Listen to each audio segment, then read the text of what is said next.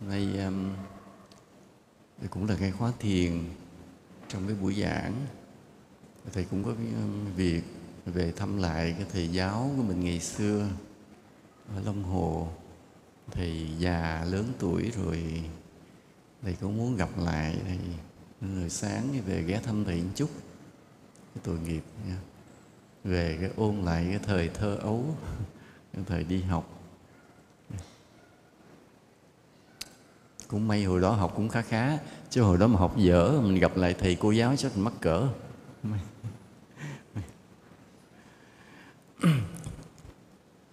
Hôm nay à, ta ta ta trao đổi với nhau cái đề tài là sự thành công của mỗi người. Ta đóng góp vào sự thành công chung của của Phật pháp. Trong cuộc sống này có khi ta thành công, có khi ta thất bại. Đường đời là như vậy, có thăng, có trầm. Không phải mọi điều mơ ước của chúng ta đều được toại nguyện. Dường dụ như hồi nhỏ, mình cứ nghĩ mình đi học sẽ được học giỏi, nhưng không chắc là học giỏi. Có khi được điểm cao, cũng có khi được điểm thấp. Ừ, có cái bài thi mình à, vượt qua nhưng cũng có những bài thi bị trượt rồi phải thi lại. Cái cuộc sống là như vậy. Rồi có những người có thể thi vào đại học nhưng có người không thi vào đại học được chỉ học cao đẳng. Thậm chí có người mình chỉ học nghề. Rồi à,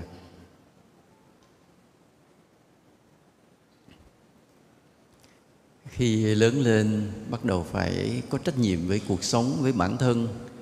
Điều ta mong ước nhất là làm sao làm kiếm tiền, nuôi được bản thân mình, rồi nuôi được gia đình mình. Đầu tiên là nuôi được bản thân cái đã. Không bị thất nghiệp, không bị đói, không phải sống nhờ vào gia đình, cha mẹ là một thành công. Nhưng cũng không phải ai cũng được như vậy. Có người đi xin việc làm không được rồi phải cứ phải tiếp tục sống nhờ cha mẹ mình. Và cha mẹ thì càng lúc càng lớn tuổi, cái sức cũng đuối dần đuối dần. Làm ta cũng rất là lo lắng. Nên cái thành công đầu tiên của một con người vào đời là có được việc làm, nuôi được bản thân mình. Nhưng mà khi mà vừa kiếm được tiền, có thể nuôi được bản thân mình, thậm chí chưa nuôi được, thì bắt đầu tới lúc phải yêu khổ vậy, phải yêu đương mà yêu đương thì có tốn tiền không ạ? À? yêu có tốn không? Yêu tốn lắm mà. Chỉ có mấy sư, ni sư đi đi tu thì không biết chuyện đó thôi. Chứ còn ai cũng biết yêu tốn. Tốn mà chưa sợ thế là phải cưới cưới tốn tiền không ạ? À? mới cưới mới tốn khủng khiếp nữa đó nha. Bắt đầu lập một gia đình. Thì cái trách nhiệm bây giờ cái thành công thứ hai của một đời người là kiếm được tiền, nuôi được gia đình mình. Cái thành công thứ nhất là nuôi được bản thân mình. Rồi cái thành công thứ hai trong cuộc đời là nuôi được gia đình mình. Rồi cái thành công thứ ba là gì? Thành công thứ ba là cuộc sống thoải mái hơn. Ví dụ như có nhà, có xe, có phương tiện. Rồi thường thường người ta bắt đầu mơ ước tới một cái là có địa vị có địa vị hơn, có vị trí cao hơn trước một chút. Đó là cái thành công thứ ba người ta. Và thành công thứ tư là gì?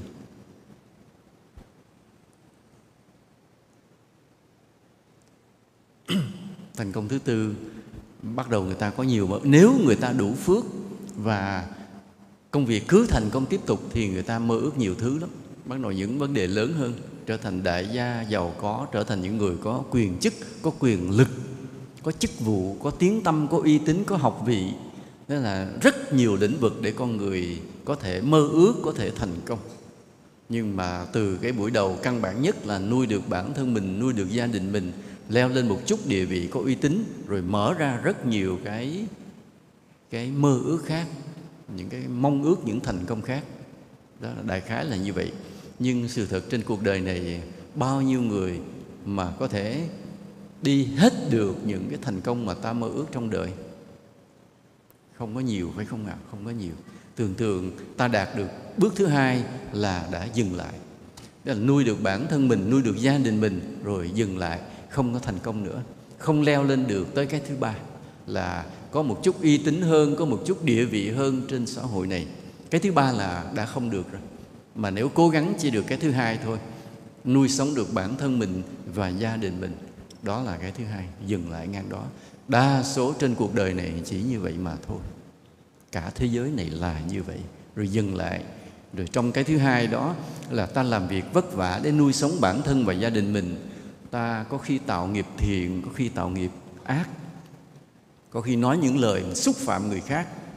Tức là ta bị tổn phước cái nghiệp để dành đó và có khi ta thấy động lòng thương ai, ta giúp đỡ một người nào đó, ta vừa tạo một nghiệp thiện nghiệp thiện để dành đó. Cứ như vậy, trong suốt cuộc đời này, bị dẫn dắt bởi vô minh, ta có khi vô tình làm việc thiện, có khi vô tình làm việc ác mà ta không hay biết. Tức là tất cả những nghiệp thiện, nghiệp ác mà ta làm suốt cuộc đời đó, trong lúc mà ta vất vả mưu sinh đó, nó để dành lại cho ta nghiệp qua đời sau, dệt thành một bức tranh của đời sau cái mà gọi là dệt thành một bức tranh của đời sau. Bức tranh của đời sau đó trong 12 nhân duyên Phật gọi là, ai còn nhớ? Phật gọi là hữu hữu hữu là bức tranh ở đời sau. Mà đời này ta tự tay mình dệt nên. Ta chưa sinh ra đời sau, ta chưa tái sinh vào đời sau nhưng bức tranh đời sau ta đã dệt lần lần xong rồi. Bởi những nghiệp duyên thiện ác của đời này. Đó là như vậy. Rồi khi bỏ thân này, đến lúc mà đủ duyên lại lọt vào thai mẹ tái sinh ở một kiếp khác. Cứ như vậy, cứ luân hồi như vậy. Nên những bậc a la hán khi mà họ, các vị đắc đạo nhìn lại những tiền kiếp, các ngài, nếu mà thực sự, nếu không phải là một người đắc đạo mà ai cũng nhớ lại được tiền kiếp của mình, thì chúng ta tất cả đều từ từ chết hết. Vì không chịu nổi cái mệt mỏi của luân hồi sinh tử. Sinh tử luân hồi là một điều mệt khủng khiếp. Từng giây, từng phút ta phải sống, phải có trách nhiệm phải làm việc, phải đối phó, phải xoay sở, vất vả vô cùng, cực ghê gớm lắm. Nếu chúng ta bây giờ mà bỗng nhiên ta có thần thông ta nhớ lại tiền kiếp của mình. Nhớ xong rồi là nhảy xuống cầu mỹ thuận rớt xuống chết liền. Không không còn tinh thần để sống nữa, vì phát hiện ra đời sống này quá vất vả. Cái may của chúng ta là ta không nhớ lại, nên cứ cứ nghĩ rằng cái việc ta xoay sở vất vả đấu tranh chỉ trong kiếp này, trong giai đoạn này, rồi thôi chắc nó sẽ qua, rồi thôi chắc nó sẽ qua cứ nghĩ như vậy mà ráng bước từng từng bước mệt mỏi đi tới. Chứ còn nếu mà mình nhớ một loạt, chừng một ngàn kiếp xưa rồi là mình nhảy xuống cầu mỹ thuận từ từ chết liền. Chịu không nổi cái đuối sức đó. Còn các vị a la hán các ngài nhớ được vô lượng kiếp mà các ngài không bị trầm cảm bởi vì các ngài tâm đã cực kỳ thanh tịnh.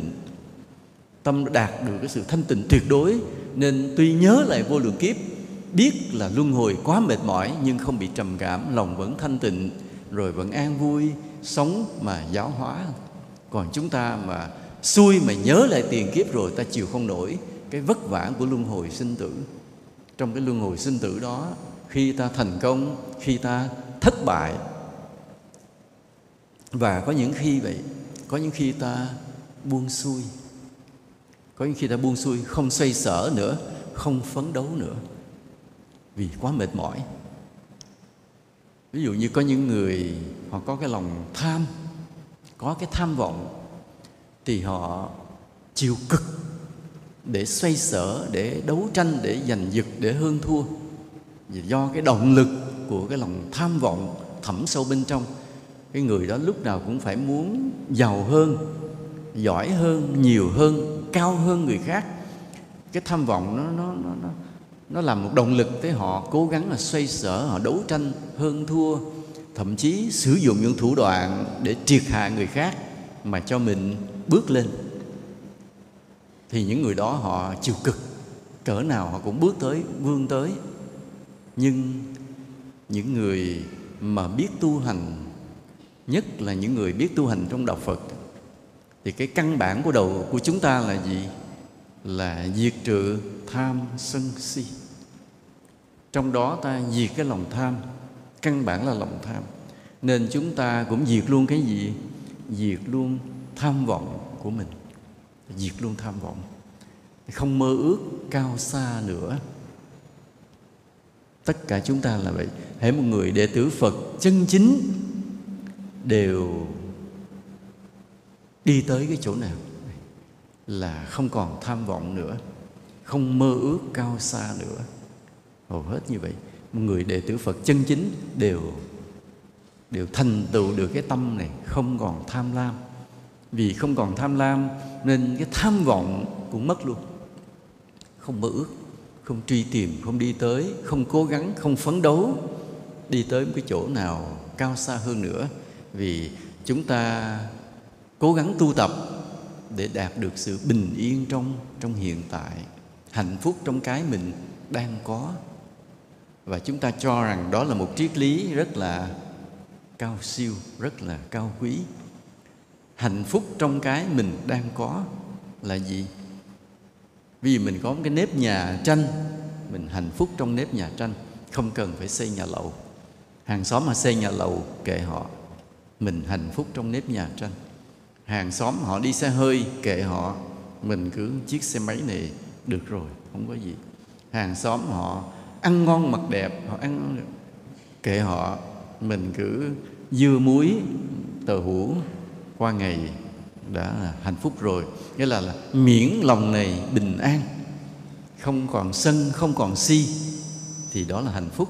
Và đó là quan niệm của những người tu Phật chúng ta. Ta đi tìm sự bình an ta đi tìm sự giải thoát. Là ta vui trong cái hiện tại của mình, ta hạnh phúc trong cái mình đang có. Và điều này dễ làm không? Dễ không? Không. Vì sao vậy? Bởi vì bản chất của chúng sinh là tham sân si. Lúc nào ta cũng muốn, cũng tham, nên không bao giờ ta bình an được trong cái hiện tại của mình. Nên để phấn đấu thành một người đệ tử phật bình an được trong cái hiện tại này là một điều hết sức là khó khăn. Và thấy một mình thấy một người tu hành cái căn bản của một người đó là gì? Phải bình an được trong hiện tại hạnh phúc trong cái mình đang có. Là người đó gọi là một thành công trong việc tu hành. Cho nên bây giờ nói mình thấy một người đệ tử Phật mà ông, ông sân si, ông ham quá, ông hơn thua, ông tham vọng tùm lum Ông muốn cái này, ông tranh cái kia tùm lum Mình nhìn thấy không phải đệ tử Phật. Cái này cái gì á, Đó là một cái người mà ganh đua, sân si, tham muốn, phàm phu. À nói người đệ tử phật gì đâu mà mà còn đòi đua, đòi ham muốn tranh giành quá. Không phải đệ tử phật, không phải là một cái gì thanh cao của phật pháp, của sự giác ngộ giải thoát. Người ta nghĩ như vậy. À có hay không? Nên cái người tu phật là bình an trong hiện tại, hạnh phúc trong cái mình mình đang có. Giỏi không? Giỏi. Người nào mà đạt được điều này cũng là cái thành công trong cái bước đầu của sự tu tập. Mà cả nhiều khi ta 5 năm, 10 năm, 20 năm để đạt được cho cái này cũng đã khó rồi, khó rồi. Tuy nhiên hay thì hay nhưng dở cũng rất là dở.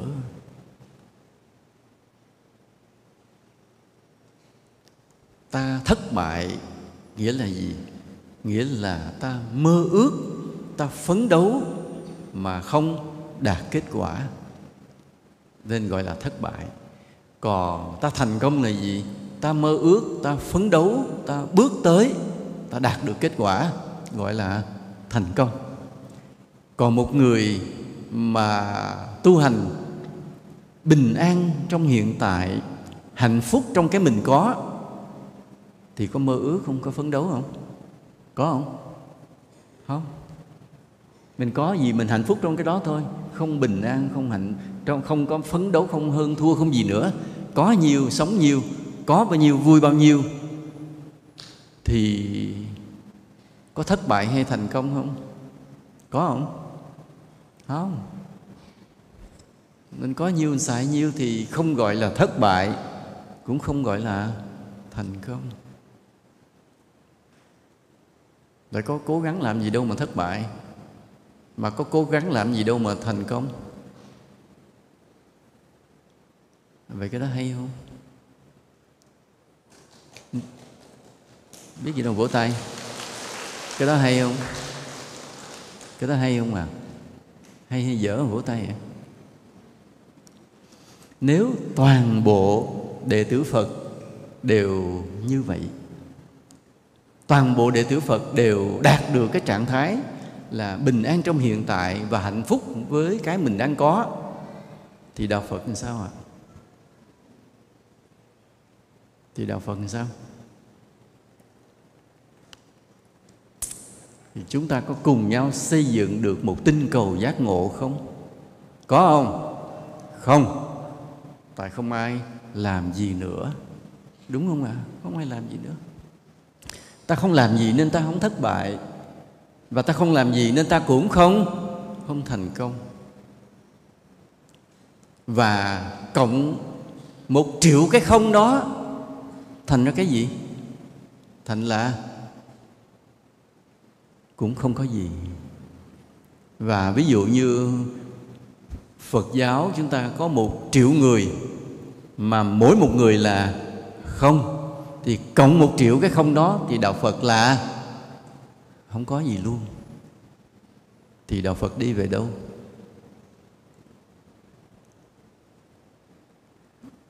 Đạo phật không phát triển được, không hưng thịnh được, không hoằng pháp được, không giáo hóa được. Vì không ai cố gắng làm điều gì nữa. Cái là ai có bao nhiêu tự cho mình hạnh phúc trong cái mình đang có là đủ rồi. Đạo phật tiêu liền nên vì vậy, ở đây, cái đầu tiên chúng ta cần là hết tham, hết sân, hết si. Vì đó là cái, đó là cái căn bản phật pháp không thể không thể thay đổi được. Nhưng khi mà chúng ta kiểm soát được cái tham, sân, si của mình rồi, thì sau đó thì sao? Bắt đầu phải biết mà phát nguyện trong đạo phật ta gọi là phát nguyện, nhưng ở ngoài đời ta gọi là mơ ước. Phát nguyện cái gì? Phát nguyện giáo hóa chúng sinh, đem ánh sáng phật pháp đến cho mọi người. À trong đạo phật ta gọi là phát nguyện, nhưng danh từ của thế gian gọi là mơ ước. Đến lúc này ta phải mơ ước. Nên công lần thì nói với các đệ tử mình thì chúng ta tu cứ mỗi một bước tiến trong Phật pháp nó sẽ có xuất hiện một tà kiến đi theo mà nếu chúng ta không gỡ được cái tà kiến thì chúng ta bắt đầu đi lạc đạo liền cũng giống như vậy ta tu vất vả 5 năm, 10 năm, 20 năm để ta đạt được một cái trạng thái là bình an trong hiện tại, hạnh phúc trong cái mình đang có. Cái đó không phải dễ được đâu. Phải 10 năm, 20 năm mới đạt được. Đạt được ngang đó rồi, thôi. Cái thôi đó là một gì? Tà kiến. Đủ rồi. À thấy mà tôi đã, tâm tôi đã được thanh tịnh. Tôi đã bình an trong hiện tại, tôi hạnh phúc được trong cái mình đang có rồi. Tôi đạt được rồi. Không làm gì nữa, cái không làm gì nữa là một tà kiến nhớ dùm điều đó ngang chỗ đó dừng lại là tà kiến liền và chỗ này mới là chánh kiến nè khi mình lòng mình như vậy bình an trong hiện tại được rồi hạnh phúc trong cái mình đang có được rồi. Không cần phải mơ ước, không cần hơn thua, không cần tranh giành, không mong cái gì hơn nữa rồi, thì vui lòng phải phát nguyện, đem phật pháp đến cho mọi chốn, mọi nơi. Có cái phát nguyện đó mới là chánh kiến. Còn nếu không phát nguyện được cái đó, thì ngang cái khúc đầu là tà kiến lập tức liền. Chúng ta thấy tu phật pháp khó như vậy không phải dễ cũng giống như một người tu tập thiền định vậy. Để khống chế vọng tưởng này không hề dễ chút nào. Tâm mình đó, cái bộ não mình nó được cấu tạo để suy nghĩ. Nhưng con người ta có cái trí thông minh. Ta biết là mình đang động loạn biết mình đang suy nghĩ và biết rằng một bậc thánh là tâm phải thanh tịnh nên ta dùng mọi phương pháp thiền định để nhiếp tâm trong thanh tịnh để đạt được đến thánh vị. Còn loài thú thì tâm nó được cấu tạo là cuồng loạn. Không bao giờ một con thú biết nhìn lại tâm mình để đánh giá rằng mình đang vọng động. Con thú không hề có cái cấu tạo bộ não được như vậy. Nó cứ phải suy nghĩ cứ phải động loạn chạy tìm miếng ăn à, chạy tìm thú vui chạy tìm dục lạc được cái gì là chụp cả một đời cả. Từng giây từng phút nó chỉ là tìm miếng ăn trong đầu nó chỉ có như đó chuyện thôi. Cứ cuồng loạn cuồng loạn chạy theo thôi. Hễ một miếng mồi vừa thả xuống trăm hàng con chàng tìm lại dành sâu xé để ăn. Tâm nó chỉ có nhiều đó thôi. Nhưng tâm con người thì có một sự phản tỉnh. Nhìn lại, gọi là phản quan từ kỷ, phản tỉnh. Nhìn lại đánh giá mình là đang sai lầm, đánh giá mình là đang tham lam, đánh giá mình đang nóng giận, đánh giá mình đang động loạn để tìm cách sửa cái tâm mình lại. Chỉ có con người mới có cái cấu tạo bộ não như vậy. Nên cấu tạo bộ não của con người là một phần là phàm. Bởi vì sao? Bởi vì nó được cấu tạo để suy nghĩ suy nghĩ liên tục. Như một phần của con người là thánh, là sao? Biết nhìn lại nội tâm của mình để điều chỉnh. Con người là như vậy. Thì khi một người mà đi tìm sự thanh tịnh bằng các phương pháp thiền định cho đến khi tâm được thanh tịnh bước đầu, xuất hiện liền một cái tài kiến ngay lúc đó là sao? Là sống thanh thản.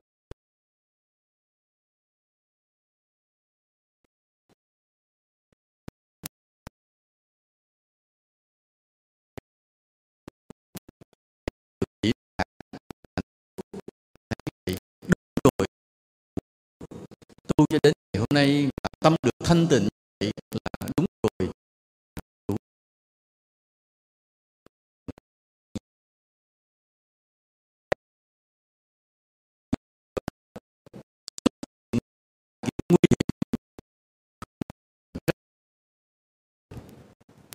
Không cần phải lo cho ai. Một tài kiến lớn và tiếng chẳng cần lo cho pháp luôn. Có trách nhiệm với có trách nhiệm với Phật pháp. Đó là một tà kiến xuất hiện khi một người đạt thanh tịnh nội tâm. Và đó cũng là một cái gì nguyên nhân làm cho đạo Phật suy yếu. Vì cái người tu được tới thanh tịnh rồi họ tự họ tiêu diệt lấy họ bằng cái suy nghĩ vô trách nhiệm, không cần bận tâm với ai nữa, đạo Phật tự suy yếu. Tu cho tiến lên đã đời rồi, mình tự biến mất. Tự mình vô hiệu hóa chính mình mình invalid ourselves. Tự mình vô hiệu hóa chính mình. Bởi vì, bởi một tà kiến, khi đạt được nội tâm thanh tịnh à nguy hiểm vô cùng. Hình như sư phụ hơi đói à trưa nay chưa ăn cơm cái gì giờ rồi để ráng ráng cho sư miếng nước gì có đường, miếng nước chanh. Pha một miếng nước chanh có đường, miếng nước chanh có đường chứ ngồi đó đi ngồi đi chút xíu thôi. Hay ly sữa cũng được. I am sorry. Nha. Thầy chưa tưởng là không cần ăn ai ngờ đâu nói mấy câu với nó đói.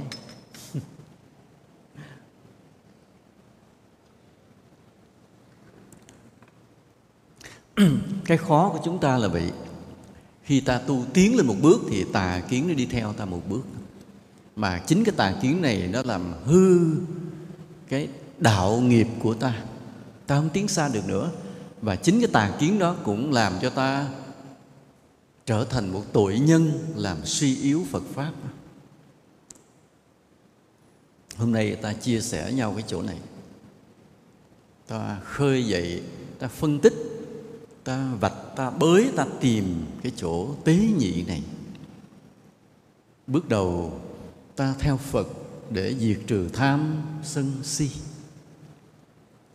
mà khi tâm ta bớt tham, bớt sân, bớt si rồi, thì vui lòng phải khởi lên ước nguyện cao thượng.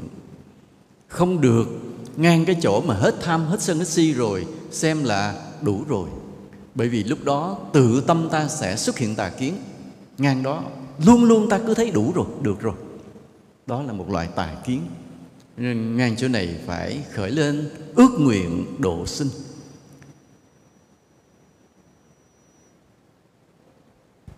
Và cái ước nguyện độ sinh đó là gì? Chia sẻ phật pháp đến cho nhiều người, đem ánh sáng của phật pháp đến với tâm hồn của mọi người ngàn chốn nghìn nơi. Làm sao cho chung quanh ta không còn một chúng sinh nào mà chưa biết đạo? Lòng mình phải quyết tâm như vậy. Nhất là các thầy, các cô ở các chùa chùa mình ở chỗ nào? Thì trong xóm đó tuyệt đối không còn một người nào mà chưa quy y. Phải ước nguyện, còn mình là phật tử là gì? Ta khó hơn, nhưng mà ta ở nơi cái chỗ nào, cái xóm nào, thì tuyệt đối trong xóm đó không còn để sót một người nào mà ta chưa gieo duyên lành với họ ta không ta không đủ sức để họ đưa họ về chùa. Nhưng ta phải gieo duyên lành để chờ ngày đủ duyên mà đưa họ về chùa, dắt họ về chùa với tăng, với ni đâu đó. Ta phải khởi ước nguyện đó lên.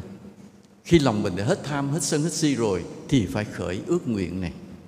Chứ không được hạnh phúc với những cái mình đang có, rồi dừng lại ngang đó hết tham, hết sân si mình không hết được, nhưng mình bớt. Bớt rồi phải khởi ước nguyện. Như vậy, chúng ta vừa nói với nhau, khi mình tu tập đến mức độ bớt tham sân si rồi, mình phải khởi ước nguyện, đúng không ạ? Câu nói đó có gì sai không? Sai.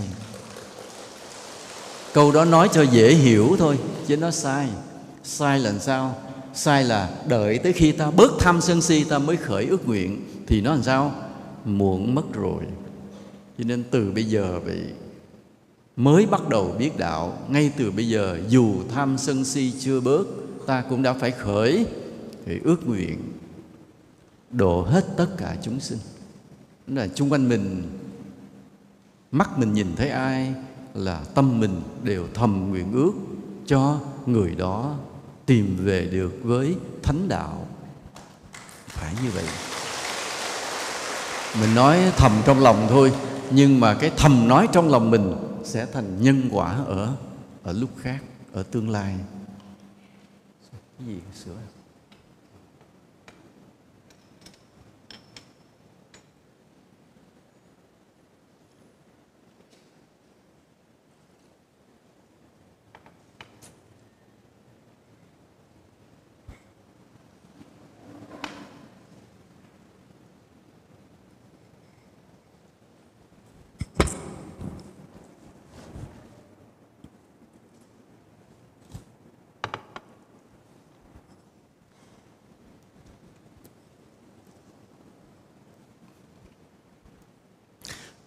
Đồng ý nhau ha. Ngang khúc này bây giờ đồng ý bây giờ tới cái này nữa.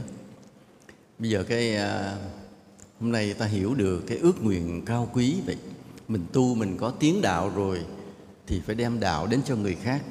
À, hôm nay chúng ta nhất trí ngang chỗ này rồi. Bắt đầu mình mới đi qua nhà hàng xóm. Mình gõ cửa. Họ gặp mình hỏi hôm nay chị tới nhà tôi có chuyện gì? Mình cười cười nói hôm nay rảnh ghé thăm anh chị một chút, mình kết duyên mà. Họ nói, chị vui lòng, hôm nay tôi bận, tôi không tiếp được nha tôi lúc khác, đóng cửa cái rầm, đuổi mình đi. Vậy là thành công hay thất bại? Thành công hay thất bại? Đó là thất bại đầu đời đó. Người ta không tiếp mình. Mình muốn nói chuyện với người ta, mình muốn lân la kết duyên lành, nói chuyện cho vui vẻ rồi cái lần sau cái mình thấy bộ đi đến mà tay không cầm cái gì người ta không tiếp cái lần sau mình cầm gói quà. Gói giỏ trái cây. Em gói bánh rồi cái gõ cửa cốp cốp cốp người ta mở cái ra nói chị tới đây làm gì? Nói nhà có, có người quen mới lên cho thấy cái bánh trái ngon thì đem tặng anh chị ăn lý thảo. Họ thấy có cái vỏ trái cây có gạo bánh rồi cái thấy họ họ thôi gật, gật đầu mở cửa mời mình vô Dạ, mình vô cái bắt đầu mình nói chuyện, thăm hỏi rồi, cái họ nói, anh chị thông cảm, tôi bận quá, thôi chị về bữa khác nói chuyện. Nhờ cái gió bánh mình bước vào nhà họ được chút, nhưng họ tiếp mình 5 phút, họ đuổi mình về mất vậy là thất bại hay thành công? Cũng là hơi hơi thất bại, chưa nói chuyện gì được hết trơn họ đuổi mình về mất à. hai cái, có ví dụ đó cho ta một suy nghĩ gì?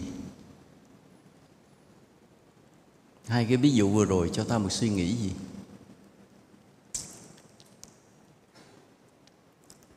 Có dễ nói chuyện với người khác không? Có dễ làm bạn với người khác không? Có dễ add friend với người khác? Có dễ lên facebook xin kết bạn được không? Không không phải. Họ cũng không thích mình. Tại sao họ không thích mình? Thì mình không có cái lợi gì cho họ nhiều. Nhớ, chúng sinh vui với nhau, chơi với nhau chỉ vì tìm thấy cái gì, tìm thấy lợi ở nơi nhau chẳng ai ở không chơi với mình khi mà mình không làm cái gì lợi cho họ. Còn cái người mà tự nhiên rất thương mình, rất thân mình chỉ bởi vì cái gì? Và thấy ta không có lợi gì cho họ? Họ không chơi với ta. Cuộc đời này là như vậy. Chúng sinh chơi với nhau chỉ bởi vì sao? Thấy có lợi mà thôi. Không có lợi, không chơi. Vị, nếu muốn độ tất cả chúng sinh, ta phải kết duyên với tất cả chúng sinh. Mà muốn kết duyên với tất cả chúng sinh, ta phải đem cái lợi đến cho tất cả chúng sinh. Đúng không ạ? À? người ta mới chơi với mình. Nhưng mà muốn đem cái lợi đến cho tất cả chúng sinh thì ta ta có cái gì đem cho họ? Có không? Ta phải bán nhà mình đi nha, bán hết căn nhà mình đang ở mà đem tiền mình cho họ được. Mình được mấy căn nhà mà bán? Nhớ như vậy vì có nghĩa là gì? Có nghĩa là nếu ta ít phước, ta không đủ sức đem lợi ích cho chúng sinh, thì ta cũng không kết duyên với chúng sinh và cũng không đem Phật pháp đến cho chúng sinh được. Có nghĩa là gì? Có nghĩa là cái ước nguyện độ sinh của chúng ta phải đặt trên cái nền tảng gì? Của cái phước rất là lớn, của sự thành công rất là lớn. Bây giờ cũng trở lại cái căn nhà đó, cũng là cái người gõ cửa vô thăm một căn nhà lạ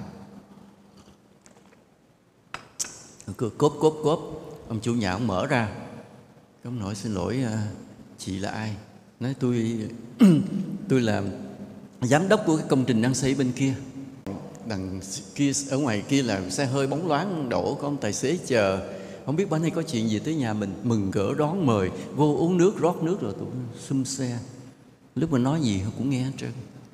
Mà chưa cho cái lợi gì, nhưng mà chỉ bởi vì mình là người thành công, mình là người có phước, thì đã là, đã có cái uy lực để thuyết phục người khác rồi. Nên vì vậy nên vì vậy ta muốn đóng góp vào sự hưng thịnh của phật pháp ta phải là một người thành công. Nhớ dùm như vậy. Mỗi một thành công của chúng ta là góp thành một sự thành công cho cho phật pháp. Có thể là nhỏ có thể là lớn nhưng phải thành công. Ví dụ như đạo phật bây giờ có một triệu người đệ, đệ tử tín đồ nhưng mỗi một người đó là một sự thành công. Dù nhỏ, dù lớn, thì cộng một triệu người đó lại, thì đạo phật nghĩa là cũng là một triệu sự thành công. Thì đạo phật có có một cái vẻ gì hưng thịnh phát triển, bề thế đồ sộ, chứ không còn là một đạo phật có cái gì nó hẩm hiu, nghèo nàn, suy tàn, sơ sài nữa. Chứ còn nếu mà toàn bộ đệ tử của của Đức, của, của Đức Phật của đạo Phật là người không làm gì không có gì không thất bại và cũng không thành công. Cộng lại của một triệu cái không đó cũng vẫn là con số không thì ta hình dung đó là một đạo Phật suy yếu sơ sài đơn giản trống rỗng không có hiệu quả. Nhưng mà nếu góp lại mỗi một người đệ tử phật là một cái thành công ai làm lĩnh vực gì là thành công lĩnh vực đó. Góp lại toàn bộ sự thành công đó, ta có một đạo phật gì hoành tráng liền. Đúng không ạ? Và như vậy, ngang chỗ này, ta có một cái kết luận gì?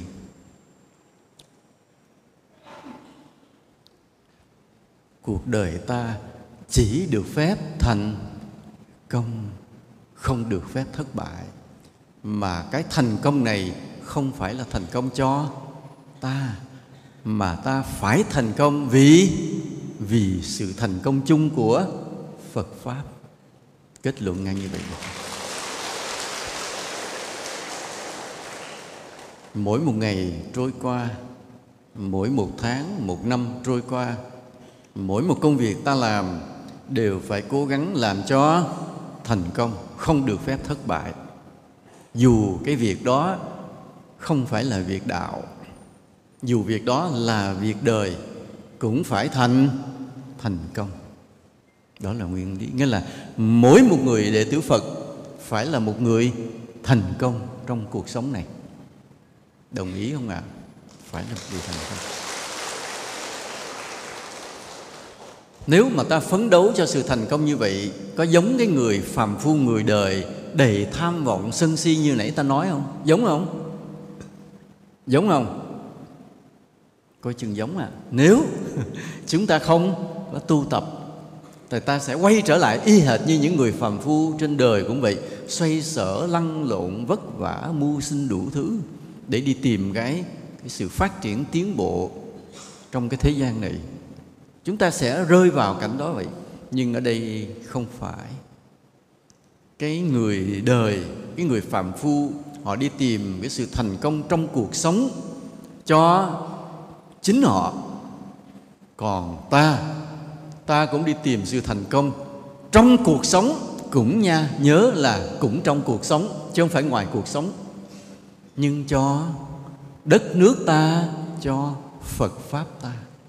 Ta vừa mới nói tới cái chữ đất nước ta, nghĩa là sao? Ví dụ đất nước việt nam ta vậy, toàn bộ là gồm 97 triệu con người nghèo thì có nghĩa là đất nước này cộng 97 triệu cái nghèo thành ra thành ra một đất nước giàu. Đúng không? Nếu cộng 97 triệu cái nghèo sẽ thành ra một đất nước cực kỳ nghèo khổ, thành một gánh nặng khủng khiếp cho đất nước. Nhưng nếu 97 triệu con người không ai nghèo và có rất nhiều người giàu cộng lại 97 triệu cái không nghèo đó, thì ta có một đất nước rất là rất là phát triển.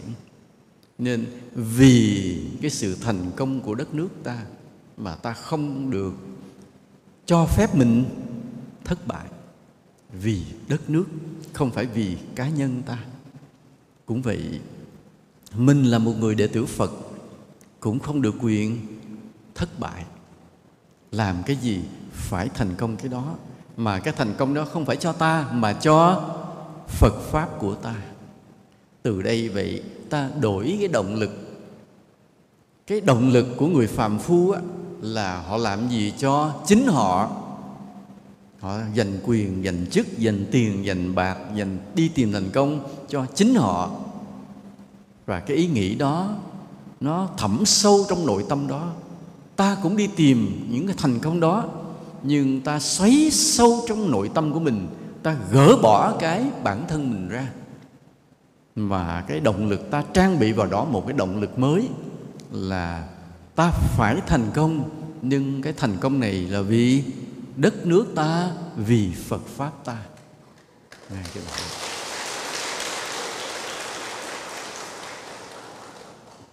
dễ không? Không dễ. Ta mất cái người mà thiện căn sâu dày mất 5 năm để xoay cái động cơ này lại. Còn bình thường người phải 10 năm, 20 năm mới xoay được cái động cơ này lại. Từ một cái động cơ vì kỷ biến thành một động cơ vì quốc gia vì Phật pháp. Xoay cái động cơ này lại xoay một chút xíu về thôi. Ta mất đức 5 năm, 10 năm, 20 năm trong cuộc đời tu tập của mình chứ không dễ. Rồi và chỗ này ta khác với một người. Những cái nhà hiền triết, ẩn sĩ mà nào giờ ta xem trong các phim hay đọc trong các sách. Những con người đi tìm sự bình an trong hiện tại, hạnh phúc trong những điều mình có. Ta mới thấy là thực sự những người đó là nguy hiểm. Họ không thất bại và cũng không thành công.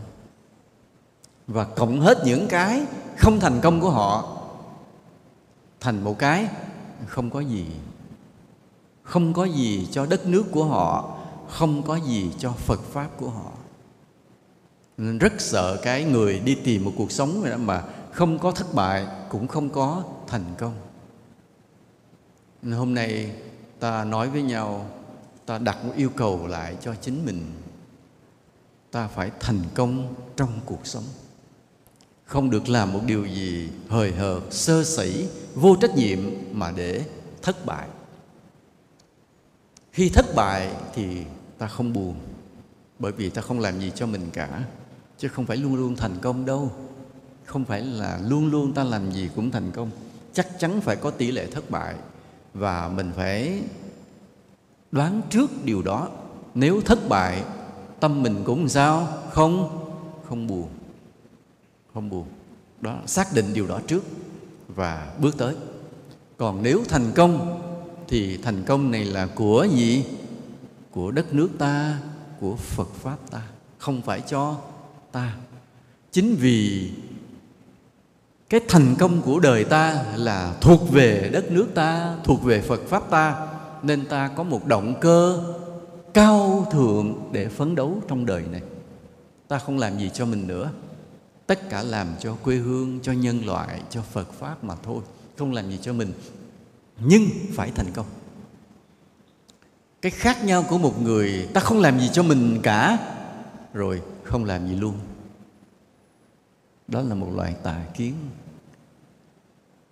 Tôi tôi sống trên đời này, tôi không mơ cầu gì cho tôi hết. Câu nói nghe đã tai không? Nghe hay lắm á. Tôi sống trên đời này, tôi không mong cầu gì cho mình hết tôi không cần phải làm gì cho tôi hết. Tại tôi vô ngã mà. Nghe hay không ạ?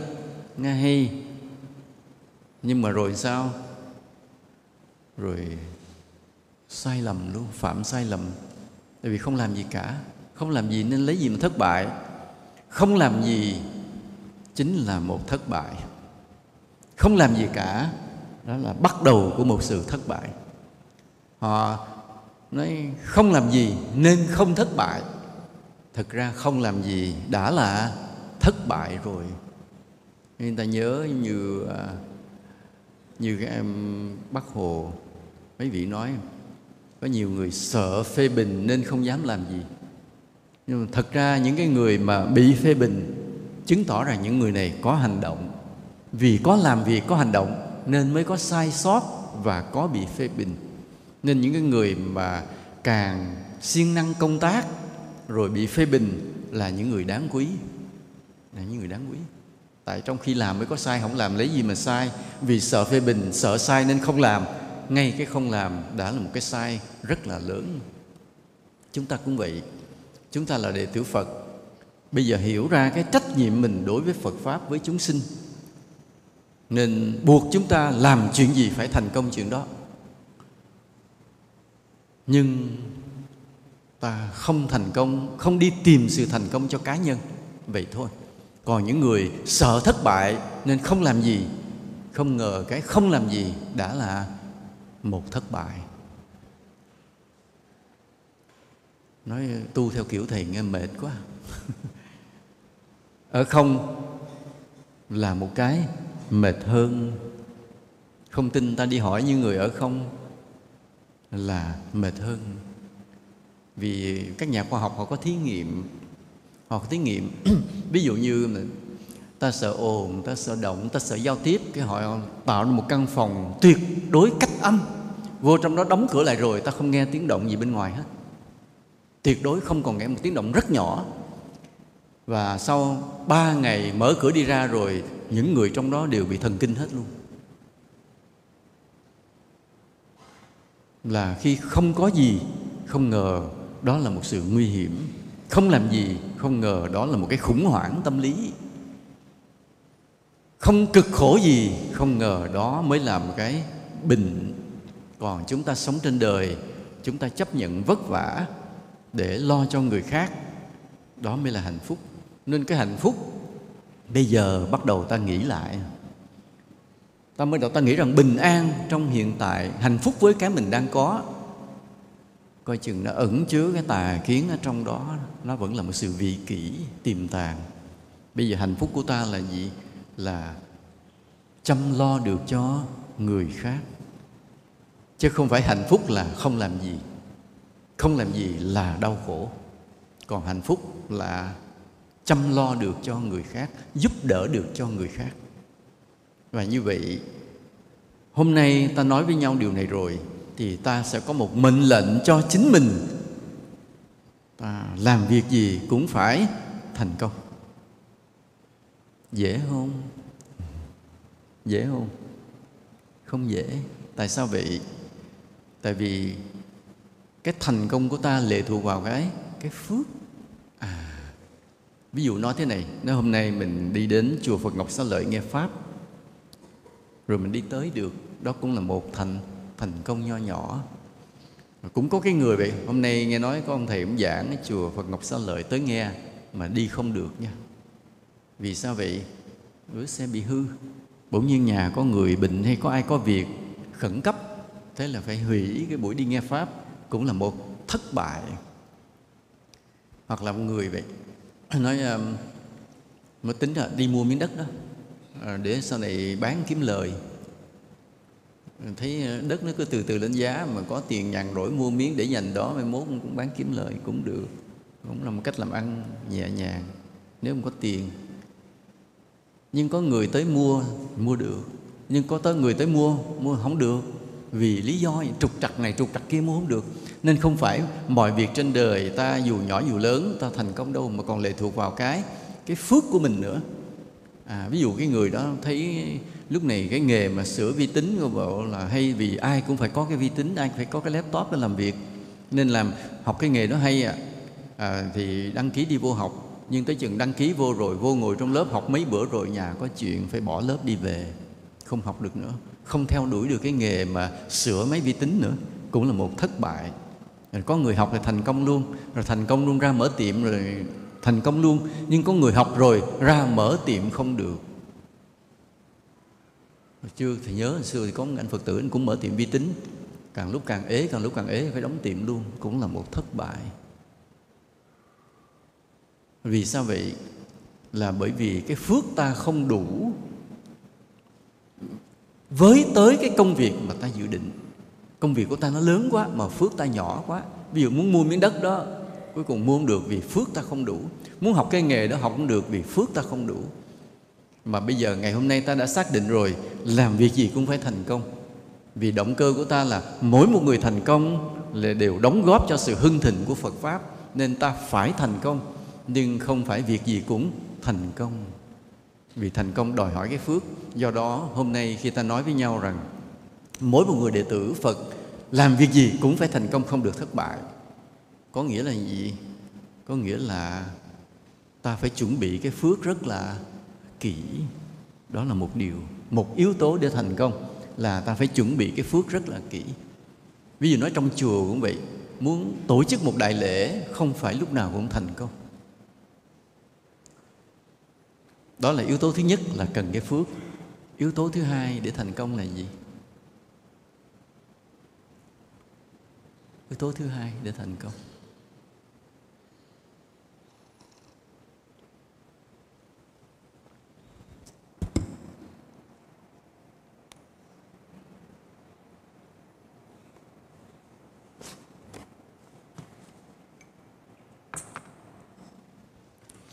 Sự chung tay đồng lòng của đồng đội, của đồng đạo, của đồng chí, của đồng nghiệp. Sự chung tay đồng lòng. Một người làm rất là khó thành công. Nhưng nếu có sự đồng lòng, chung tay của nhiều người, ta dễ thành công hơn. Và như vậy, để đi tìm sự thành công, cũng đừng nghĩ rằng cái sự thành công là của riêng ta mà phải nghĩ rằng là sự thành công là của của chung. Như vậy ai cũng có trách nhiệm cho một cái thành công chung. Ví dụ một cái đại lễ vậy đó là sự đóng góp của bao nhiêu nghìn người để cho một đại lễ thành công chứ không phải của cá nhân ai cả. Rồi ví dụ như là mình muốn mở à, ví dụ như là mình muốn cái mở một cái kinh doanh một cái tiệm tiệm cơm tiệm nước hay là bán hàng online cũng không phải một người làm được phải nhiều bạn bè chung tay góp sức vào cùng làm. Ngoài cái phước là cái nền rồi, thì bắt đầu phải tới cái sự hợp tác. Trên thế giới này luôn luôn cần sự hợp tác. Vì con người ta sống một mình chết liền. Mau chết vô cùng. Mau chết là gì? Sống nghĩa là nếu một người sống một mình, họ lớn lên chừng hai mấy tuổi, ba mấy tuổi chết liền. À tại vì không đủ sức lo cho mình. Đó là lý do mà thiên nhiên gài cái thế là phải lập gia đình cái người nam, người nữ phải lấy vợ, lấy chồng, sinh con đẻ cái để cho có một cái gia đình. Và có một gia đình rồi, con người ta có thể sống được tới sáu, bảy mươi tuổi. Nếu họ biết sợ vợ, họ có thể sống được tới 80 còn nếu họ không biết sợ vợ, họ sống năm mươi mấy thì chết liền. Nghe nói khoái lắm. Mấy bà cười, còn mấy ông mắc cỡ sẻn lẻn cái này thôi thầy ngắt ngang cái bài tờ, bài bài giảng thầy nói chuyện tâm sự này chút xíu. Thầy có nhiều đệ tử cư sĩ và thầy phát hiện một số người của họ nằm trong cái hội sợ vợ. Mới đầu thấy vui vui vài người mà. Thì thôi không sao kệ sợ vợ cũng vui không có gì xảy ra. Nhưng mà càng ngày thì càng phát hiện ra là cái số sợ vợ đông quá. Ủa, ủa đông quá vậy nè? Càng ngày càng phát hiện ra đông quá thì mới lạ, ủa, tại sao con ta con người ta cứ càng lớn lên từ từ, cái bắt đầu sợ vợ dần dần. Hồi mới lấy vợ là hoành tráng lắm mà. Mà sao cứ qua tuổi trung niên rồi bắt đầu sợ vợ từ từ hết. Kỳ vậy nè, có cái gì ở đây? Chuyện gì đã xảy ra với thế giới này đây? Thì mới suy luận trên nhân quả thì mới thấy là thì ra là người phụ nữ rất là cực. Cái tấm lòng của người phụ nữ, của người vợ, của người mẹ thực ra là nó tạo nên cái công đức lớn hơn cái người nam. À, người nam thấy ví dụ nó đi ra ngoài đi làm kiếm tiền thấy nghe nó ghê vậy chứ sự thật những cái cực khổ của người nữ nó mới vất vả hơn của người đàn ông. Cái tình thương yêu của người mẹ của người vợ cái sự vất vả chăm chút của người mẹ của người vợ coi vậy chứ nó lớn hơn của người đàn ông. Đàn ông thấy đi ra ngoài làm việc lấy tiền kiếm tiền về coi hoành tráng vậy chứ nếu mà đem mà đem lên bằng cân mà nhân quả mà so ra, không ngờ lại thua người phụ nữ. Và mà đã là nhân quả rồi thì không ai trốn gì được hết trơn. Đã nhân quả rồi nó có cái quả của nó. Cho đến cái ngày, một ngày đẹp trời, ta mới phát hiện ta phải sợ vợ vì công của vợ lớn hơn của ta. Lạ lùng điều đó. Không biết nói vậy có đúng không cả? Có đúng không à? Đúng rồi. cái ông này không chịu vỗ tay ai cũng vỗ tay, có ông này không chịu vỗ tay?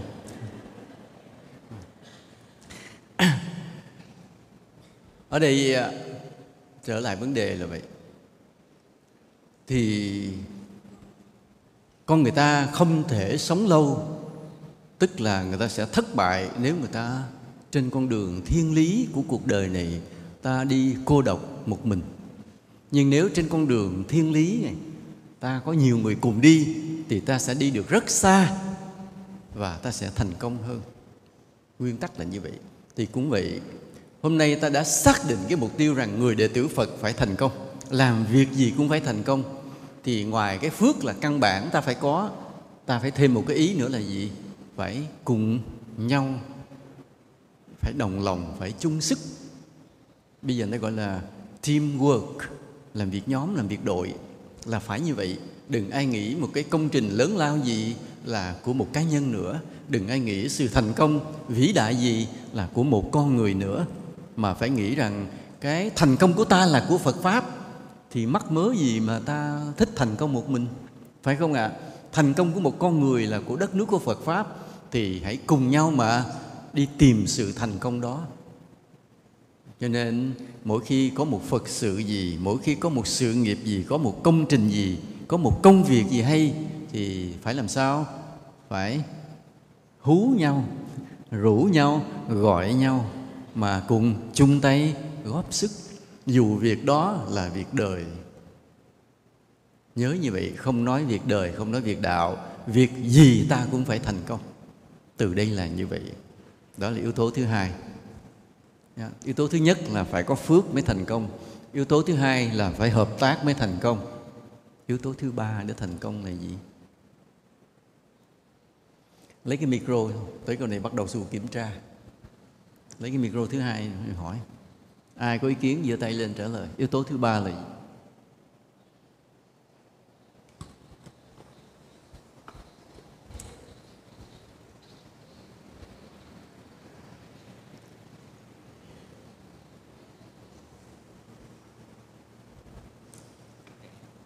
Ai giơ tay trả lời? Yếu tố thứ ba của sự thành công là gì? Đưa đến sự thành công là gì? Các ni sư có trả lời không ạ? Thì giơ tay.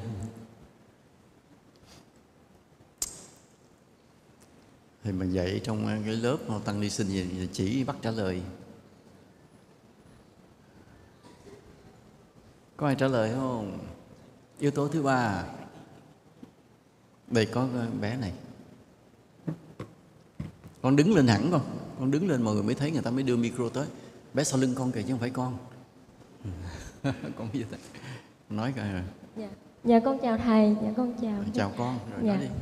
Con nghĩ yếu tố thứ ba để có thể có được thành công là mình luôn giữ được tánh khiêm hạ. Dù là mình làm được việc lớn hay việc nhỏ gì cũng luôn thấy là mình nhỏ bé. Rồi cảm ơn con rồi cũng cho vỗ tay đi. Rồi ai có ý kiến gì nữa? Ai có ý kiến gì nữa? Đây có trí quán nguyện đây. Cũng hội trưởng hội phó gì đây, đây nữa.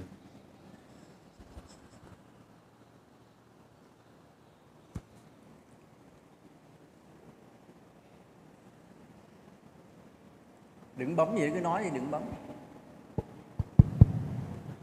Dạ thưa sư phụ, muốn à, yếu tố thứ ba muốn à, thành công là xin Phật gia hộ. Vì sức mình không đủ. Phật gia hộ hả? Dạ. À, thôi cũng được. Rồi thôi cho tràng pháo tay. Rồi ai nữa có ý kiến nữa?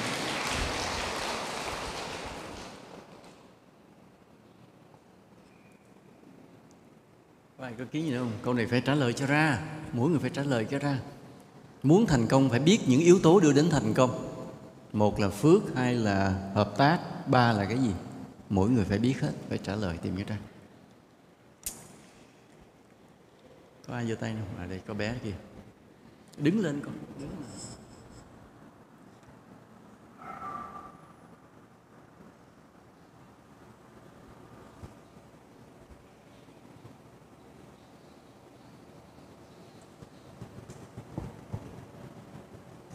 Lúc.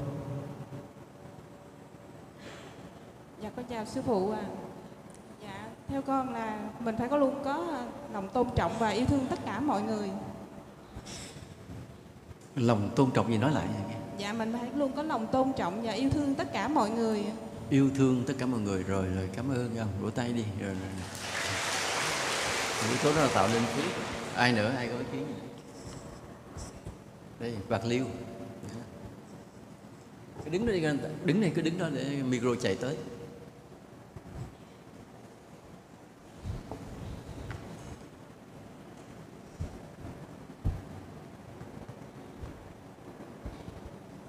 Dạ thưa sư phụ, và mong cho mọi người luôn thành công hơn mình. Nói lại, nói lại. Dạ, xin cho mọi người luôn thành công hơn mình. Xin cho mọi người luôn thành công hơn mình là một cái tác ý. Rồi rồi, cảm ơn. Rồi, vỗ tay đi. Rồi ai có ý kiến gì nữa?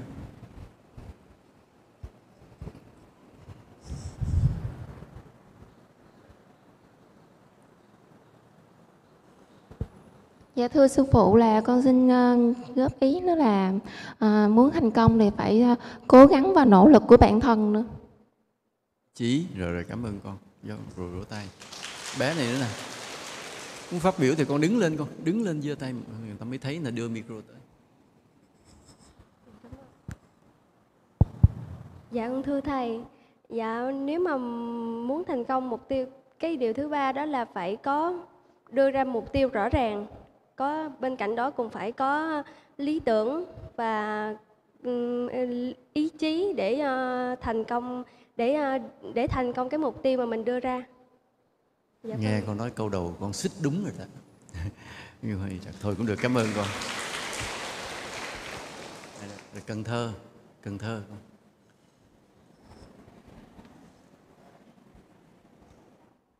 chạy tới chạy tới giờ luôn lát nữa ăn mấy chén cơm mình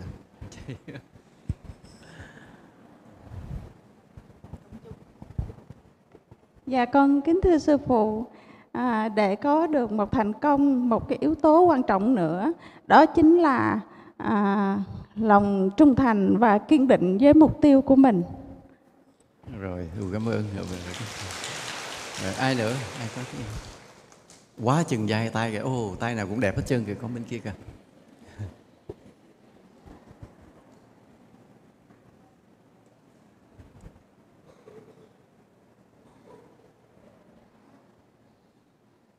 Dạ con kính thưa thầy, theo con nghĩ là cái yếu tố thành công thứ ba là sự ờ, nhẫn nhục và chịu đựng cũng là một yếu tố để thành công.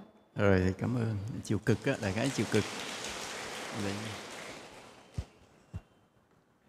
Dạ, thưa sư phụ, con nghĩ yếu tố quan trọng nhất là cuối cùng là phát nguyện đem tới chánh pháp tới mọi người ạ.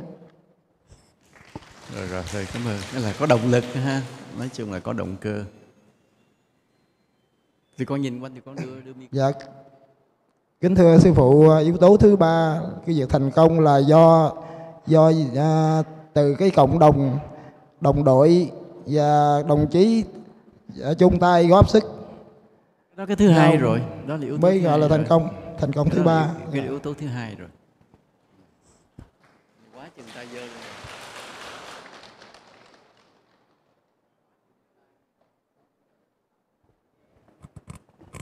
Dạ, kính bạch sư phụ, yếu tố thứ ba thành công là mình đem lợi cho mọi người. đem lợi cho mọi người rồi rồi. Quan điểm động cơ. À, nói gì con Dạ con thưa sư phụ, yếu tố thứ ba là phải làm mới thành công ạ. Phải bắt tay vào làm mới thành công ạ. à, bắt tay mới làm thành công còn không làm thì không thành công thấy không? À, hay ha cái này hay thiệt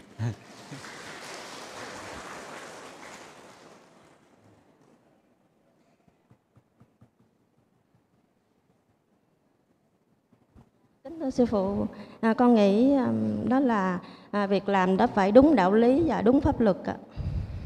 đúng đạo lý đúng pháp luật cũng là yếu tố rồi thì cũng hay cảm ơn con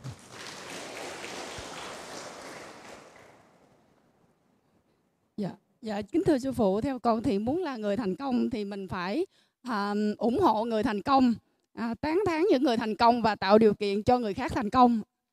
Đó, yêu. Cái điều con vừa nói á, nó nằm trong bài giảng này ở phần sau á.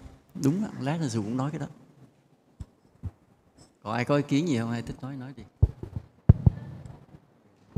Dạ con kính thưa sư phụ, à, yếu tố thành công là con nghĩ là phải có sức khỏe và trí tuệ. sức khỏe và trí tuệ. Rồi rồi rồi cũng rồi có cái em áo đỏ gì không? Có cái em áo đỏ kìa.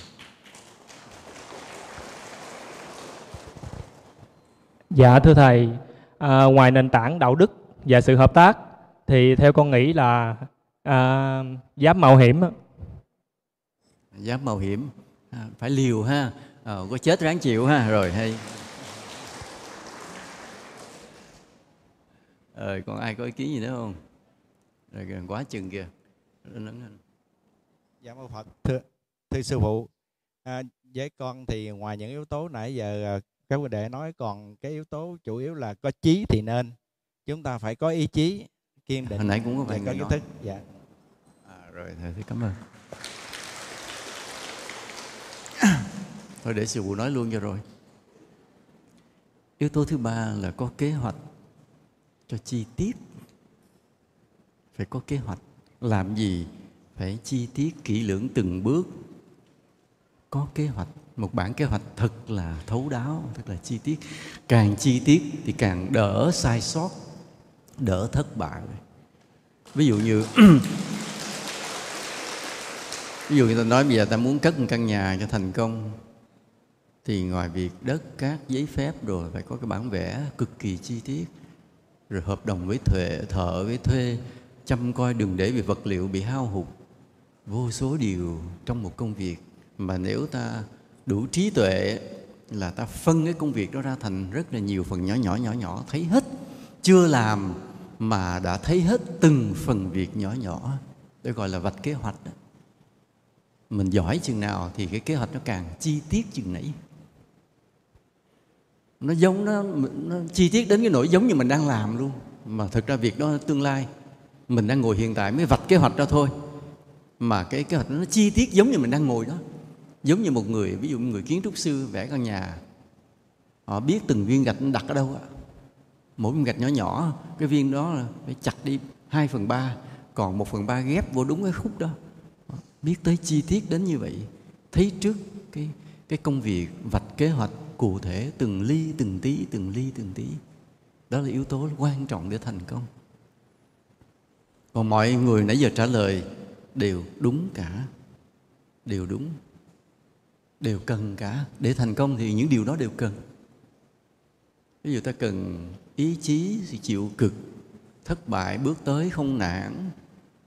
Cần hết những điều đó, cần hết. Cần thương người, giúp người, tôn trọng mọi người. Cần những đạo đức đó, cần hết cần hết. Những cái, nhưng mà tính trên cái khoa học của sự thành công, ta có cái tâm linh là cái phước. Cái thứ hai là sự hợp tác. Và cái thứ ba là lên được kế hoạch cực kỳ chi tiết.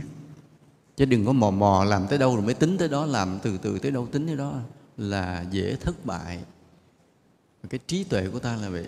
Vạch ra chi tiết từng cái việc nhỏ biết trước từng việc nhỏ và lường trước những cái biến động. Ừ. ví dụ nói ngày mai mình tổ chức một bữa tiệc thì ngoài việc sắm sửa thức ăn bàn ghế khăn người tiếp đãi phục vụ hết rồi nhưng phải lường tới cái việc bỗng nhiên ngày mai trời mưa to. À, người ta đang ăn bị mưa tạt vô thì chuyện gì xảy ra? Hoặc là bỗng nhiên có cái trục trặc gì đó rồi người ta không tới, thức ăn bị dư, lường luôn tới những cái điều bất trắc như vậy luôn. Gọi là lên kế hoạch cho kỹ. Mà lên kế hoạch là không phải là một phương án A mà có B, có C, nghĩa là lỡ cái biến động thì mình thay đổi thế nào, lỡ cái biến động mình thay đổi thế nào, lường trước hết. Ngay cả từng câu nói phải nói lúc đó như thế nào, biết trước luôn. Vì một cái tay đưa ra bắt, phải bắt cái tay như thế nào là phải tính trước luôn. Khách tới mình đứng ở chỗ nào mình tiếp, mình bắt tay bắt tay nào đưa ra, cái người đó mình phải nói câu nào, người kia mình phải nói câu nào. Lên kế hoạch tới chi tiết tới như vậy. Mà cái người ngồi một chỗ mà hình dung ra được từng chút từng chút như vậy đó, gọi là người người thông minh. Lên kế hoạch kỹ lưỡng. Đây là điều ít ai dạy ta lắm. Nhưng mà muốn thành công phải đạt được điều này, phải tập điều này. Cho nên từ hôm nay vậy, từ hôm nay rồi bắt đầu ta phải tập. Chứ cái này không ai dạy ta, không có trường nào dạy ta mà tự ta phải phải rèn luyện. Bây giờ mỗi ngày mai tính làm cái gì ngày hôm nay ngồi liệt kê ra hết từng phần việc từng phần việc. Rồi lỡ nó biến động thế nào thì ta phải xây sở thế nào tính trước hết từng chi tiết nhất là mấy đứa trẻ tụi con. Tương lai tụi con còn dài tụi con còn rất nhiều việc phải làm và phải tập lên kế hoạch cực kỳ chi tiết.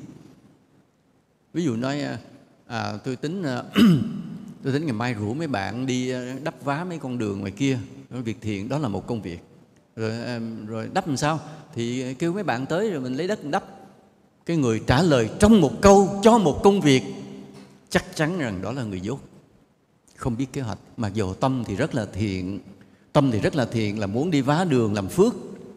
Nhưng cả một cái công việc đó mà chỉ trả lời trong một câu, quá sơ sài, người này không thấy hết công việc.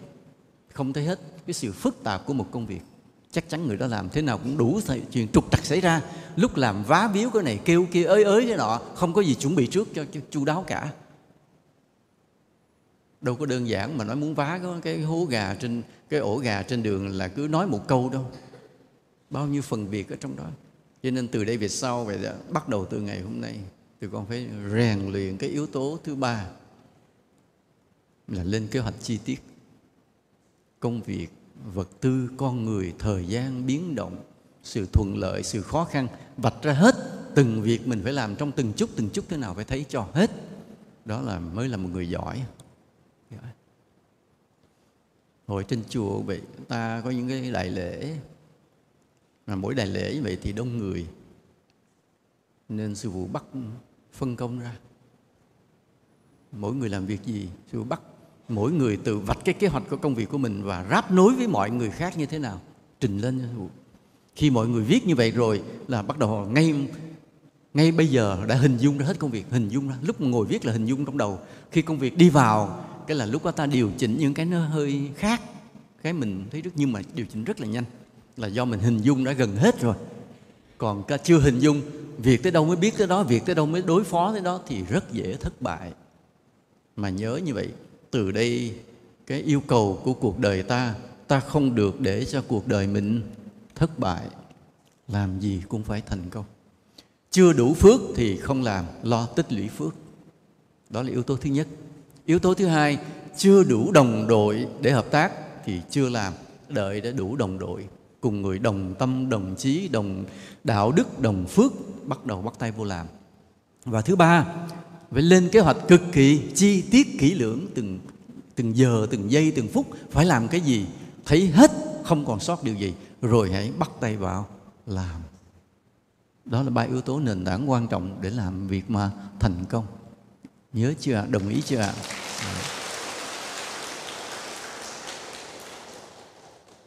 Rồi vô số những cái đức tính khác như vậy. Nó có một yếu tố thứ tư là học hỏi kinh nghiệm từ những người đã sư nói lại, là học hỏi kinh nghiệm từ những người đã từng đã từng thất bại. Có đọc nền tảng đạo đức chưa? Trong nền tảng đạo đức có câu chuyện không biết số mấy, không biết. Có ông nông thành công, rồi người ta mới tới người ta mới hỏi ông lý do ông thành công? Mới nói rằng phải là bố ông giàu không? Ông nói không nhà tôi mồ côi nhà tôi nghèo lắm. Không nói như vậy là anh lấy vợ nhằm được vợ giàu. Nó không vợ tôi cũng mồ côi luôn hai đứa mới chịu lấy nhau. Chứ không ai gả cho cái thằng mồ côi. À, hay là anh trúng số nói đời tôi chả bao giờ may mắn mua vé số trúng. Hỏi cái gì cũng không nói hay là anh học được tấm gương của những người thành công lớn? Nói mấy người thành công không bao giờ tiếp tôi hết trơn, tôi lại tôi muốn hỏi họ không chịu tiếp. Tại tôi là cái thằng cù bơ, cù bất, mà họ là đại gia mà họ đấu thèm tiếp tôi. Cho nên tôi cũng không bao giờ học được cái kinh nghiệm của những người thành công. Như vậy rồi cuối cùng hỏi, vậy ông thành công là nhờ đâu? Bởi vì tôi học được kinh nghiệm của những người thất bại. Vì sao vậy? Người thất bại đầy tràn trên cuộc đời này. Tôi đi gặp họ, tôi hỏi, tại sao họ thất bại? À tìm ra được rất nhiều cái kinh nghiệm mà mình phòng tránh cho cho mình về sau. Ví dụ như có đó, những cái kinh nghiệm là nãy giờ mấy phật tử mình trả lời là đúng hết đó. Ví dụ như cái người kiêu ngạo, nói tôi thất bại bởi vì tôi vừa thành công cái bắt đầu tôi lên mặt. Đúng là sau này cái sau đó thất bại. Thì đó là một kinh nghiệm. Có được thành công rồi, đừng có khờ dại mà kiêu mạn. Phải lúc nào tiếp tục mà khiêm hạ để còn đi xa nữa. Vì một vài cái thành công ban đầu chưa là gì trong cuộc đời đau khổ này. Ta còn nhiều việc phải làm, còn con đường dài phải đi, còn bao nhiêu tương lai phải bước tới. Một ít thành công của hiện tại chưa là bèo bọt gì cả. Nên phải khiêm hạ mà còn sức để đi đi tới. Có những người như vậy. Hoặc là có những người nói tôi thất bại bởi vì tôi tin người quá. Tin người quá nên tôi thất bại, rút kinh nghiệm liền. Nó là cái tinh thần hợp tác thì ta rất là mở lòng. Ta muốn mọi người chung tay góp sức nhau để cùng làm nên việc lớn. Nhưng ta quên mất cái đánh giá gì. Cái thằng đồng đội của mình là cái thằng ba trợn. Nó là thằng gian dối, lừa đảo, bất trung, ích kỷ bỏn sẻn mưu mô không ra cái gì, không có lý tưởng. Mình đi mình hợp tác với nó là đúng là một sai lầm. Do đó, cái yếu tố thứ hai là teamwork, là hợp tác đồng đội. Thì vui lòng phải chọn những người nó nó là đồng tâm, đồng chí, đồng đạo, đồng đức, đồng phước với nhau. Chứ đừng khờ dại mà gặp ai cũng vô vô thì nó phá hoại luôn. Đó, những cái yếu tố. Nên cái yếu tố thứ tư là vậy, là ta học hỏi kinh nghiệm từ những người thất bại. Nhớ như vậy, đi tìm những người thất bại mà hỏi. Chứ không phải đi tìm những người thành công. Người thành công không ai dạy mình trơn, họ giấu nghề rồi và không chẳng thèm tiếp mình nói chuyện mình thân mật đâu. Còn người thất bại họ ngồi bên lề đường á tới rồi đưa cho hộ bánh mì nói chuyện thế nào không kể tùm lum chuyện à, à mấy người đó dễ gặp dễ tìm dễ nói còn mấy người thành công khó gặp. Và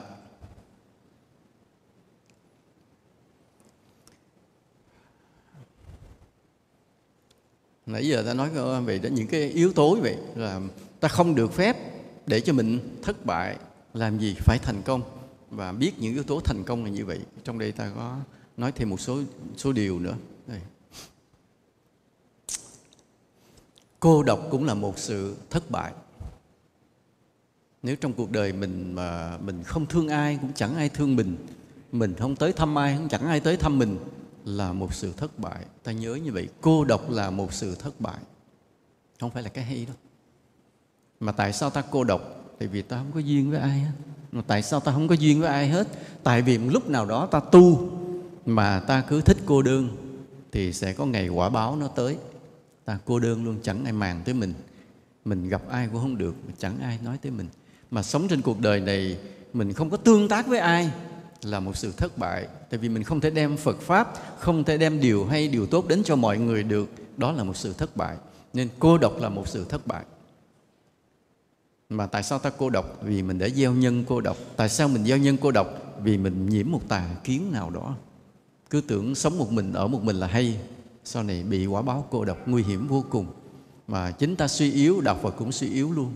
Không vậy một điều nó ta quan tâm nữa là như nãy có một cái phật tử nói, ta giúp người khác thành công trước, rồi ta thành công sau. Đó, mình thích giúp người khác thành công chứ không cần mình phải dành là mình sẽ là người thành công trước. Cái ai mà thấy mình thấy nhán nhán họ đang làm công việc mà thấy có, thấy đang tới mình, có cơ hội gặp họ mình thêm một số điều gì đó, bổ sung vô để cho họ thành công luôn cho rồi. Khen họ một câu, giới thiệu họ một cái điều, mình đóng góp một điều gì đó vào trong công trình của họ để họ thành công sớm luôn. Cũng là cái phước cho ta dễ thành công. Nhưng dĩ nhiên là cái việc mà người đó thành công, người đó phải là người tốt, không phải là người ác nghĩa là sao? Có thằng kia đang loay hay loay hay nó làm gì? Nó kiếm vậy tôi kiếm cái dao chi vậy? Tôi qua tôi đâm thằng kia. Nó nè tôi có con dao sẵn nè. Thì đó đúng không? Phải là giúp người không? Giúp người thành công không? Cái là tiếp tay cho cho tội ác. Nên vậy ta giúp cho người thành công trước ta thành công sau thì bảo đảm người đó không phải là người làm việc ác. Người đó là người làm việc có lợi cho đời thì mới giúp họ thành công.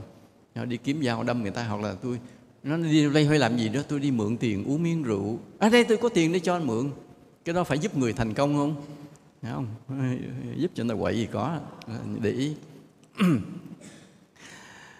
Thành công muốn bền vững thì ta cần những yếu tố vậy là phải khiêm hạ, là nãy ta nói rồi, phải kín đáo. À yếu tố kín đáo rất là quan trọng. Đừng có vội vàng hễ thành công một chút, đã nổ tùm lum, đã khoe khoang tùm lum, đã bộc lộ tùm lum, ta không thành công nữa. Nhớ như vậy có thành công rồi, cứ im im cười cười, giấu giấu. Vậy mà ta làm được việc tiếp tục. Còn vừa mới thành công mà ai cũng biết hết, ta sẽ rất khó thành công tiếp tục. Nên những người mà đang thành công lớn là đang những người ta không biết gì về họ. Còn khi ta biết về họ rồi, coi chừng bắt đầu họ đấy vẫn đi xuống rồi. Chúng ta cũng vậy. Những cái thành công của mình phải được giấu kín lại vì cái kín đáo cũng là một yếu tố bảo vệ cái phước của ta. Nhớ như vậy. Nên thường mấy người mà giàu lớn họ giấu kỹ lắm, giấu của kỹ lắm, mình không biết họ giàu đâu. Còn người mà họ bộc lộ ra dòm biết hết rồi, coi không phải. Rồi có thành công rồi, muốn thành công nữa thì phải làm sao? Làm phước tiếp. Cái quan trọng là làm phước. Phước cứ vung bồi mãi, cứ xây đắp mãi. Tại vì sao vậy? Tại vì cái lý tưởng giác ngộ mà ta đang theo đuổi, đòi hỏi cái phước vô tận. Một ít phước ta đang có, chả thấm béo gì, chưa là gì cả. Nên mỗi một người đệ tử phật phải là những người mà làm phước cho tới vô tận, vô lượng, vô biên, không bao giờ ngừng nghỉ. Vì sao? Vì cái phước để làm thánh lớn lắm còn chúng ta, phước chưa đủ, mình tu hành cứ vất vả cứ trì trật cứ thất bại hoài, bởi vì phước chưa đủ. Nên phải siêng làm phước dữ lắm.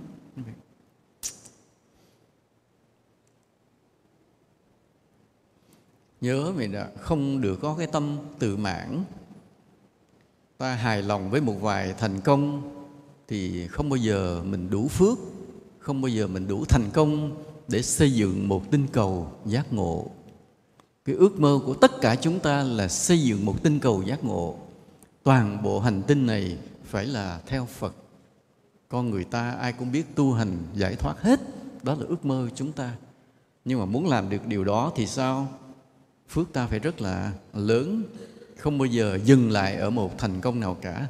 Ví dụ có đạt được một thành công, độ được bao nhiêu người, vẫn là chưa bao giờ là đủ như thế, vẫn chưa vẫn chưa đủ, nhớ như vậy nó có cái câu thần chú để cho ta không bao giờ từ mãn. Nó gồm năm chữ. Lục tự kia thì lục tự chân ngôn thì gồm sáu chữ omni padme hum. Còn mà cái năm chữ thần chú để bảo đảm, để mà ta đi tới mãi là như thế vẫn chưa đủ, nhớ tụng dùm nha. Câu này linh lắm á, cô chú này linh lắm.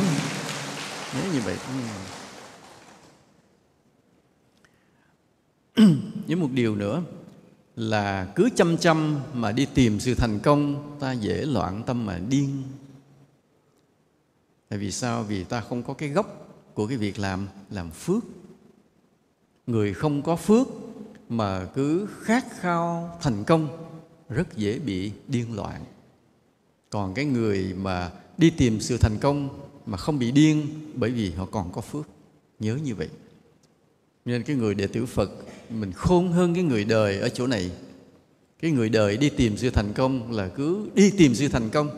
Còn người đệ tử phật đi tìm sự thành công, nhưng lúc nào cũng giữ cái gốc phước, lúc nào cũng chăm bồi, lo làm phước cho nhiều, lo cái gốc cho kỹ. Cho nên mình không bị điên loạn. Còn cái người không biết làm phước mà cứ tham vọng phải thành công phải thành công, rất dễ bị điên. Nhớ như vậy một điều nữa là không được ngủ quên trên chiến thắng. Một vài cái thắng lợi chưa bao giờ là là xong cả. Vì sao? Vì sẽ có hai yếu tố nó mò tới ta. Đó là địch, họa. Địch là gì? Là những kẻ xấu muốn phá ta. Họa là gì? Những tai nạn bất ngờ xảy ra ta không lường trước được. Hai yếu tố địch, họa. Mình thành công rồi, mình tự mãn địch họa nó tới nó phá nào mình không hay. Nên luôn luôn phải cẩn thận, luôn luôn cảnh giác. Vì lúc nào cũng có một kẻ xấu nào đó đang muốn hại ta mà họ chưa ra mặt. Họ đang lẫn quất đâu đó, núp đâu trong bóng tối muốn hại ta ta không biết. Đó là địch. Thứ hai là những tai họa bất ngờ, đi đường bị xe té xe, là bị xét đánh, rồi bị bệnh tật bất ngờ. Luôn luôn có nhiều cái rủi ro trong cuộc đời này. Nên không bao giờ ta được tự mãn không bao giờ được ngủ quên trên chiến thắng. Nhớ cái tâm lý như vậy. Rồi một điều nữa, nếu ta là một người thành công thành công lớn, thì phải nghĩ đến tìm giao lại cái sự nghiệp đó cho người xứng đáng mà nối tiếp, phát huy đến vô tận. Lúc nào cũng phải nghĩ đến giao lại cho người sau này. Không bao giờ nghĩ dừng ngang cuộc đời mình thành công vinh quang là đủ rồi. Nếu mình đã đạt được thành công thì lúc nào cũng phải nghĩ tới chuyện tìm người giao lại cái sự nghiệp này mà cái người nào mà để ta giao lại thì toàn bộ thế giới nghĩ tới con mình huyết thống của mình đó cũng là một cái sai lầm mà chỉ có vua Nghiêu, vua Thuấn là người vượt ra được cái đó. Khi ông giao ngôi vua, ông giao cho người tài chứ ông không giao cho con. Mới nói là truyền hiền chứ không truyền tử. Truyền hiền tức là tìm người hiền tài mà giao lại sự nghiệp của mình để họ phát huy thêm. Còn con mình nó đâu có đủ tài, nó đức đâu mà giao nó. Nên là người vị dân bậc thánh mới làm được điều này. Truyền hiền chứ không truyền tử. Rồi ai tốt mình giao lại. Không phải vậy. Và cuối cùng vậy, hôm nay ta nói vậy là người đệ tử Phật ta phải tránh hai điều. Một là không được thất bại, hai là không được cô độc. Để làm chi? Để vì sự thành công chung của đất nước này, của nhân loại này, của Phật Pháp này. Nam Mô Bổn Sư Thích Ca Mâu Ni Phật.